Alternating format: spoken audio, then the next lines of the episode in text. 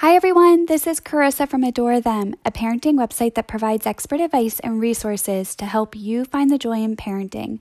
The article that I'm about to read for you is part of our Tough Times collection and is titled Look for the Good and is written by me.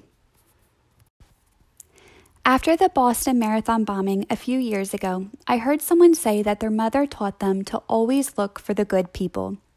We live in a society where media is everywhere and always accessible. While there are many advantages to this, there are also a few negatives. The thing that I hate most is hearing all of the sad and tragic news all the time.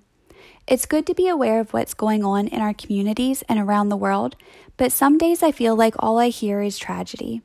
And when there is a major event like the Boston Marathon bombing, I feel like you can't get away from it. Every news station reports on it all day long, and every news alert my phone receives is in reference to the horrific event. I understand that the networks and media companies profit off ratings, but I wish more of it would be censored. It's gotten to the point that I hardly watch the news anymore when my children are in the room, and it's becoming easier to get anxiety when I have to leave my house or when I find myself in a large crowd. It's scary to think that at any moment something crazy could happen and I have absolutely no control over it. And if I dwell on it too much, it's easy to get depressed and question the world we live in. It seems, though, that in this country, a lot of our tragedies are caused by one person or a small group of people. Those few individuals can create utter chaos and extreme devastation for many, so I understand why it makes the news. But if you step back and follow this wise mother's advice, you will see that there are still good people out there. And in most situations, the good people outnumber the bad. If you focus on the bombers and their accomplices, it's all negative. But if you look for the people who ran to help, that offered assistance, you will see the good outnumbered the bad. When you focus on this, you realize that there is still hope when you hear about the heroes that stepped forward and ran into the danger to save others, you feel love. When you hear about those that risked their lives to save an innocent child, you feel appreciation and admiration.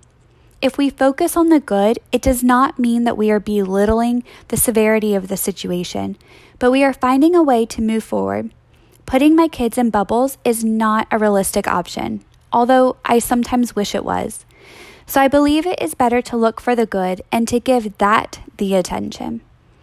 I read a quote by Mother Teresa that said, What can you do to promote world peace? Go home and love your family. What an incredible challenge. And what a great simple point. It does start at home. It's what we teach our children, what they learn in our schools, what the TV and media are telling them, what movies and video games are portraying, but most importantly, what we as parents and guardians are teaching and focusing on, and it starts in our homes. I want my kids to always look for the good, seek out the good, and surround themselves with good people. Hopefully, then, they will reduce their chances of being in a bad situation. But if one ever unfolds in front of them, I want their instincts to be good, and I hope that they will be able to help in a positive way.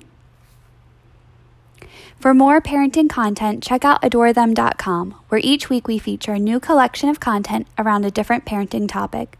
These collections include articles, videos, printables, products, and more. Thank you for listening and be sure to subscribe.